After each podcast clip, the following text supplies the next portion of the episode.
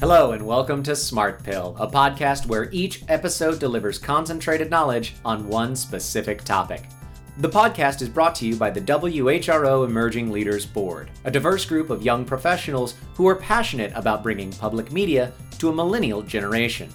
I'm your host, Ryan McIntyre. This episode, I talk with Phil Odango. On a previous episode, Phil shared his origin story, telling us how he found himself as a celebrated cosplayer in the world of comic conventions. We wanted to have him back to spend some time one on one and talk about what it's like as a professional cosplayer. On competition day, it begins at 6 o'clock, probably ends at 10, 11 p.m.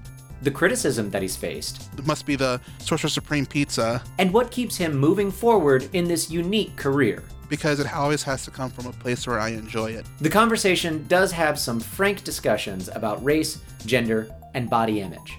So get ready, because it's time to take your smart pill. Now, Phil, I think it's probably safe to say that you're sort of one of the fastest growing names and recognizable persons in professional cosplay in the United States right now. Would, I mean, would would you agree with that? Yeah, I I would think that over the past uh, year or so, that I think my level and recognition within the cosplay community has increased, and a lot of it has been due to the perception and reception of my cosplays that have been featured in publications like New York Times, Chicago Tribune. It was For- Forbes magazine as well. So it started to grow its profile. So I'm excited to see where it goes. This is probably a good chance for us, though. Um, not everyone knows exactly what cosplay is, so just let us know from from your point of view, what is cosplay? Sure. For the everyday person, cosplay is a contraction of costume and play and being able to creatively express yourself through costume play. Uh, cosplay as a concept really originated in Japan, where Japan is known for its Harajuku district, but this is a district in Japan called Harajuku where styles are embraced, where you have Lolita styles, which are the maid style uh, dresses, and you've got a, a love for anime characters and a love of Japanese pop culture and Japanese pop music. So it's a fusion of a lot of different styles and art forms. Okay. And part of this is a growing movement within Japan for costume play. And for the most part, we see this um, in pop culture here in the States, at least, as uh, people dressing up as some of their favorite movie characters or video game characters um, or things like that. Am, I'm correct? Yes. Um, what we've seen over the past decade or so is this idea, which really I think came from um, San Diego Comic Con, which is known as Comic Con International. And the concept of a Comic Con has gone beyond just comic book aficionados, the ones who are searching for the rare comic book issue.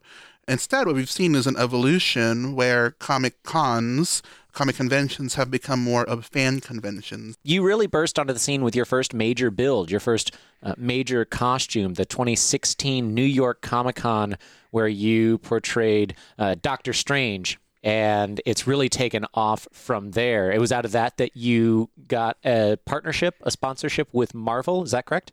I I was featured by Marvel um, as part of their October cosplay feature, and with the 2016 New York Comic Con, I had um, seen the the marketing materials for the Doctor Strange film, and I fell in love with the design of the the Sorcerer Supreme and the intricacies and the layers of the fabrics that created the costume, and I wanted to interpret that for myself.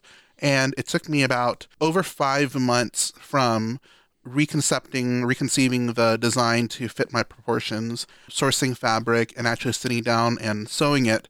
I was able to finally get to a point where I felt confident enough to enter it into the New York Comic Con and be selected for competition. I was really excited, one, to be able to showcase the work that I had been able to blood, sweat, and tears pull together because of the intricacies of the design.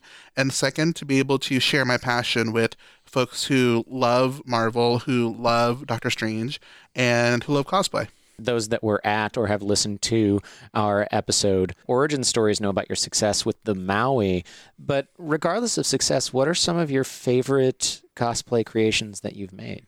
I would say that one of my favorites is Radagast the Brown Wizard from from The Hobbit. And so having been a fan of Tolkien's work and the world that he's created, I really resonated with Radagast being this kind of side character. He only appears in a few lines in the actual book itself, but in the film The Hobbit, he gets some screen time and he has a sled. So there's something uh, fascinating about these side characters. They're not necessarily the protagonists, but they're whimsical. They've got something creative and funky going on with them.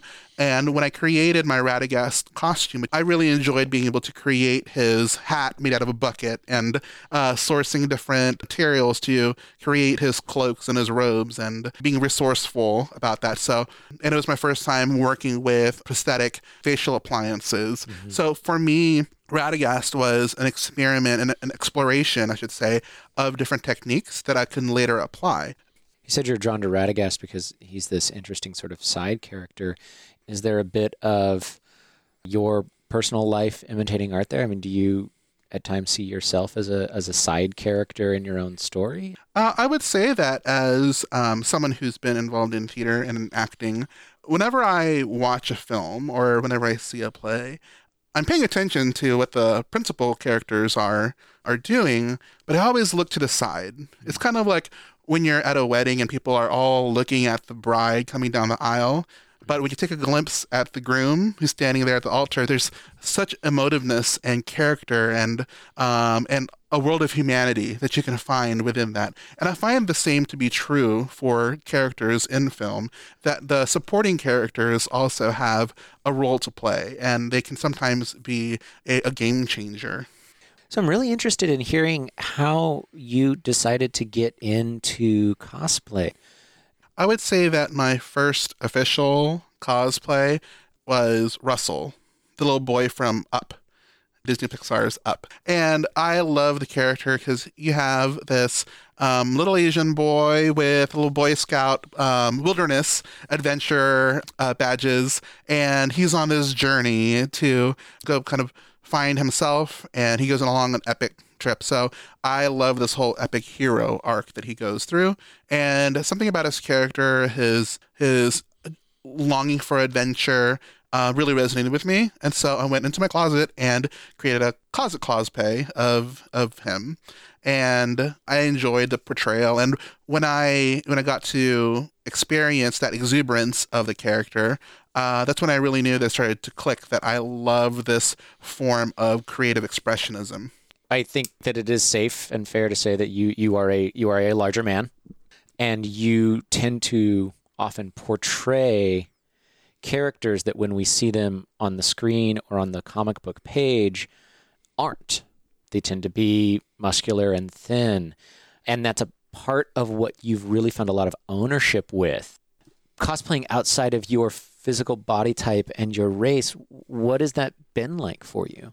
I think it's been a fascinating journey to be able to cosplay outside of type. I think, you know, what I've found is that, you know, there are characters who may not necessarily look like me, act like me, sound like me, or have abilities that I do. But I think that's also part of the joy and also the the willingness to be able to kind of explore that other side. Have you experienced pushback or have you experienced verbal or any type of abuse from judges or from other cosplayers when you've chosen to take that risk to do so?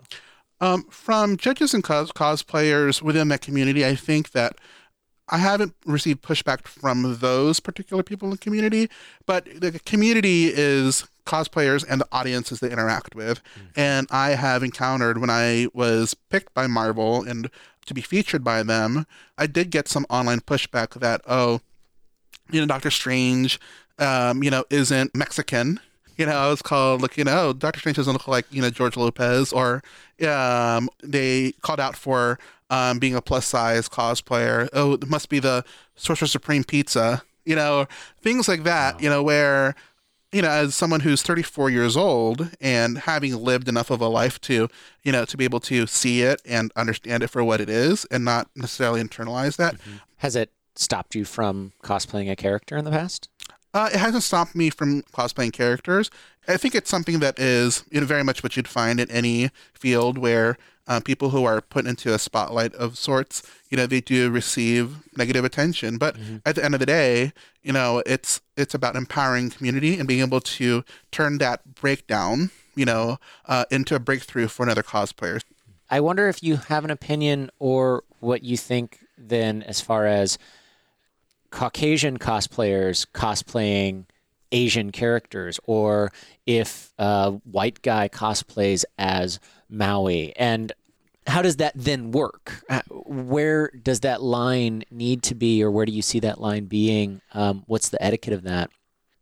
Sure, I think the um, there's there's a couple of dynamics that are happening here um, within cosplay. There's one is a school of thought that anyone can cosplay, and then another school of thought is this whole representation matters. And so you've got these uh, ideas where there are groups that have been marginalized through lack of representation, whether it's on film or comic book or or what have you.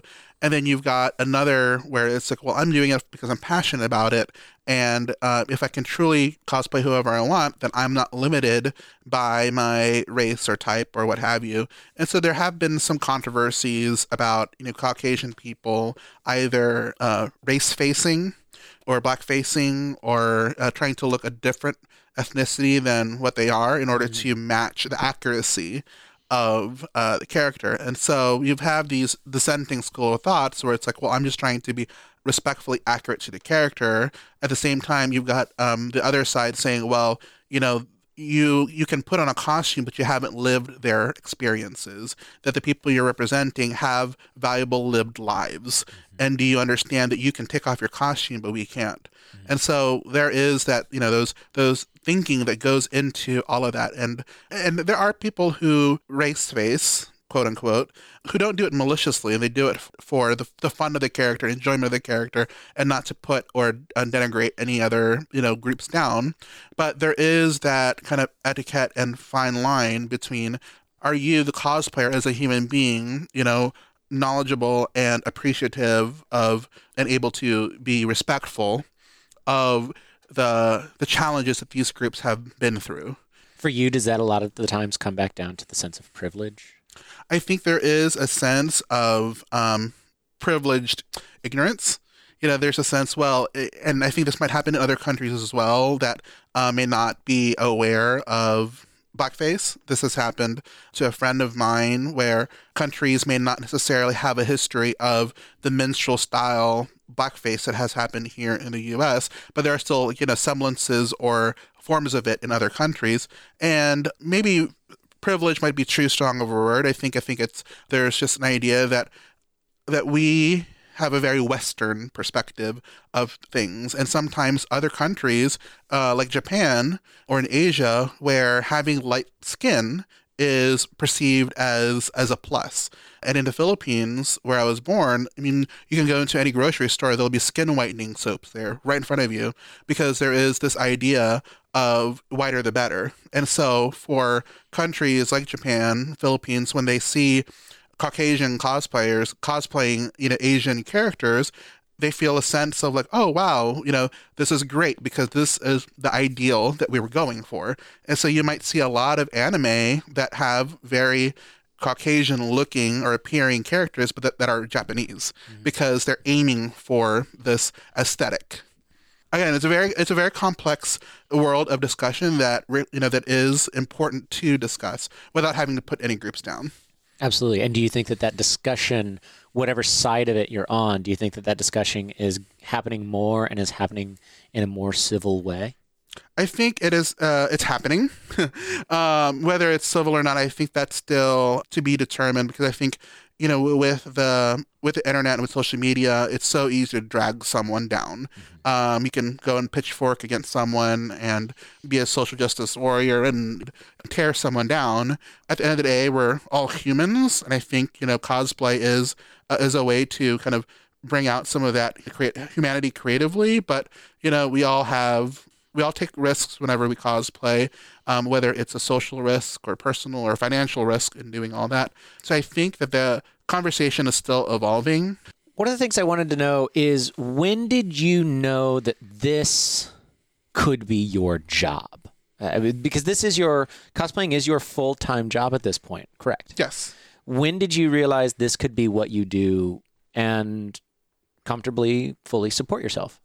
Absolutely. So I realized that you know cosplay can be a paying, sustaining pathway when I started to cosplay Maui, the demigod from Moana, and to be able to compete in competitions with him and gain positive PR from it, uh, and also gain bookings and private appearances as that character.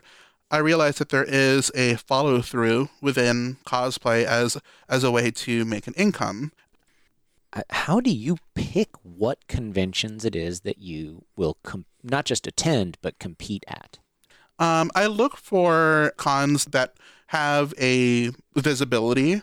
So, in terms of audience size, because for conventions, I know that that is a platform for me to self advertise. You know, if, if I get in front of people or get in front of cameras, that is an opportunity to further my personality and be able to see me. And I think you know those who compete and do this professionally also know that that is a platform for that so i look for conventions that i know that i can potentially get some good footage from so i can use that for my reel and then i also look for if i'm competing for cash you know what the prize pot might look like What do those winnings look like? What do you take home? I think uh, it really depends on the convention. You may have conventions where you can maybe take home $100 for a grand prize, or it can be a convention where the one that I'm going to be a guest at uh, in a few weeks um, in Manila, Philippines, Asia Pop Comic Con, where the grand prize is, 50, is 15,000 US dollars.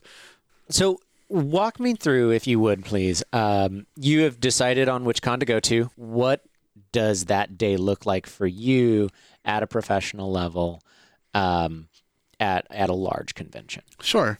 Um, so I'll give you an example of my experience when I was competing as Doctor Strange at New York Comic Con. The day really begins early. You start maybe six o'clock in the morning. And what is great is that before the convention happens, the con organizers will send you kind of a schedule of what the day's going to look like. And so, you know, after you get up and you eat your breakfast and you shower and you start getting into costume, so that might take anywhere from 30 minutes to about two hours just to you get into fully dressed into your costume or partially dressed. But once you actually hit the holding room area where you check in, it's all about business and getting ready for prejudging. So prejudging is what happens when you're all assigned kind of a uh, which spot to go into, and so you are you, you go in with your um, full costume, some and you bring your reference materials as well. So I personally prepare kind of a, a small binder with photos of my work work in progress and creating the costume so they can show that I actually made it myself. So, when you're in the room, the prejudging, you have to show how accurate uh, to the screen or to the comic page your costume is. I think um, you want to you aim for accuracy and you uh, and you you end up with kind of um, your interpretation of that. Okay. And so what I did for Doctor Strange is that I brought all the reference images that I could find of Benedict Cumberbatch as Doctor Strange from front, back, profile as close as possible. Look for any reference images from the costume designer um, and print all of those out and then kind of juxtapose it with all of my work in progress. So to showcase the intricacy of the design of the cloak, the all of the pleats and the tunic, etc. And so the judges, usually it's a panel of four or five, and they come from varying areas of expertise. And so they look at that. And, and you only have a limited time. So you might only have one or th- to three minutes with the judges. So, so you have to come prepared. You have to know exactly what to, how to walk through your, your presentation um, and be able to sell them on, on uh, why you're qualified to win. Is it expected from those judges that you've made 100% of your costume? depending on the competition, they've got some rules where it's 100% you have to make it yourself. And then they have some that are like maybe 80, 70% you with assistance of someone else, or that was um, bought from Etsy or what have you. But, you know, when you're at this level of competition and you've got a prize pot that is, you know, um, significant, then they're expecting you to have made your costume. And is that the difference between professional cosplay and what you earlier called closet cosplay? Closet coming from pre-made stuff. Yeah, like cos- uh, a closet cosplay might be something you might wear on a convention on a Sunday afternoon Mm-hmm. when you're when you want to be in cosplay, but you don't want to. You know, you want to be there and, and enjoy it because it's casual and you're comfortable. When you're competing at this level of of competition, you're bringing your exhibition piece. Hmm. This is an exhibition. It's a parade where you're you're So it's really not much different than what we might think of as a normal or, or a legitimate fashion show to a certain degree. Absolutely. I mean, you know, at, the, at the end of the day, you know, it's a pageant. And so you are being judged on the quality of your craftsmanship. You're being judged on how you perform it on stage, uh, intricacy, you know, choice, movement. Oh, so interesting. So, so once you've gotten past prejudging and you get to the actual judging and the competition, it, it sounds like you don't just walk down a catwalk and come back. You said there's a performative aspect to this. There is, uh, and uh, depending on the um, on the competition, you might have one where it's skit based. You'll have some uh, three minutes or so uh, to perform some sort of skit, and then you have some that are um, where you have maybe about a minute to hit maybe four or five different marks on stage and show your best hero poses, and so that is an opportunity to perform as well. And so, for you, once you've been um, judged and the awards have been announced, does your workday end there? on competition day begins at 6 o'clock probably ends at 10 11 p.m um, i think it, it really it depends on the depth of the networking you want to do so there might be some points um, you know uh, there might be a break before you have to be uh, after you're prejudged and you have to be back in in the room to go on stage so you, maybe you might have two or three hours for like a lunch break and that might be an opportunity to meet up with potential partners potential sponsors and what have you so you're while you're in costume you are a billboard for your brand, for whatever that you're building or you're, you're selling. So if you are a sewist or a seamstress or a costume designer, you want to showcase your best work because that is your calling card. So I'd like to hear about t- two different costumes. Your Maui costume, since it's certainly one of the most recognizables that you have, and then another one that you really enjoy. How long does it take to create one of these, and are you ever really done working on them? Sure. Um, one of my favorite costumes that I'm continually evolving is Ursula, the Sea Witch. And I first debuted um, Ursula about two years ago at, I believe it's at Katsucon. And um, I spent a large chunk of my time engineering Ursula, trying to figure out how to create her tentacles that weren't the ones that you've seen before. So I've seen a lot of Ursula costumes that are really amazing, and so there are some tried and true techniques in making her her tentacles. But I wanted uh, tentacles that were dynamic and flowed. So I spent uh, maybe about two months engineering her tentacles out of steel, kind of steel framework, and at the end of the day, I was able to sew together cat tunnels that I was then able to cover with fabric that moved when I moved. So I created an entire collapsible, transportable tentacle system that could fit the whole costume in one luggage. And so overall time, probably about three months to uh, put it all together. So That really seems pretty quick when it all comes down to it. it seems quick, but the, the thinking behind it takes time. And then you also have to do your fabric shopping. And with that particular costume, this is before I had a sewing machine, I hand sewed everything. So this is, you know, at the end of the day, you're working a 10 hour day, you come home, you have dinner, and you sit the rest of the night sewing. So that was a costume that um, I also made the, the wig for that, um, did the makeup, create all the accessories. So And how long did it take you to fabricate and put together Maui? Uh, with Maui, it took about four months to pull together. Um, a large chunk of it was studying all the tattoos um, on his uh, the character design. Um, I bought the book, The Art of Moana, and and which laid out some of the tattoo designs, and to replicate that into to fit my proportions. So I had to adjust it to, to fit me, and to be able to create his hook and engineer all the lights in that as well. How does someone know that they can go from doing this part time or doing this as a hobby and you know perhaps you know, quit their job someplace else and really make an actual living at this? Sure. I think when someone transitions from a hobbyist into a full time cosplayer where cosplay is their main source of income, they have to be prepared for a lot of work. It's not just a 40 hour work week, more like an 80 hour work week, since you're doing a lot of the office management aspects while you're trying to create your costumes. And so, because this is a kind of a switch between left and right brain, you have to be a master of all.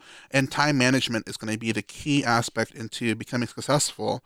And it takes a certain personality type to succeed in uh, in being a professional cosplayer, in which you have to be very tenacious in uh, in what you're doing and networking. You have to be prolific in your work, and you also have to maintain also a, uh, a branded personality when you're communicating out with your friends. So that is a, a major gap that needs to be bridged when you're going from uh, I'm just doing this for fun to I want to make this a full time career decision all of us that have listened to your storytelling knows that you can give us some inspirational advice. So, what would you say to help inspire a new cosplayer for someone that wants to get into this? I think for anyone who wants to get into cosplay, start with, from the heart. I think it's really important when you when you feel that you're passionate about a character or anything that you're you really come from a place where you love it. And my philosophy is, you know, being a professional cosplayer is that it always has to be 51% fun, 49% business. If it ever becomes even or less than fun, then I stop it because it always has to come from a place where I enjoy it. And I think for a lot of cosplayers who they want to make the, you know, 30 new cosplays this year, that's fine. But if you want to just pick one that you want to start with and put your passion into it and learn techniques, start from there. You don't have to create, you know, uh, every you know every week a new costume. You know, put your focus into uh, into creating something that you can love and you can own. And I think, and a general r- rule of thumb for all cosplayers that uh, they should know is that you know cosplay is for everybody it's for um, everyone who, whether it's a hobby or you're doing it professionally, um, I think acceptance and tolerance is still growing for that. And I think that because it already has been disenfranchised a long time ago, being something nerdy and you know ostracized, but now it's becoming a bit more accepted. I think we have to be able to support each other and be able to be role models for others as well.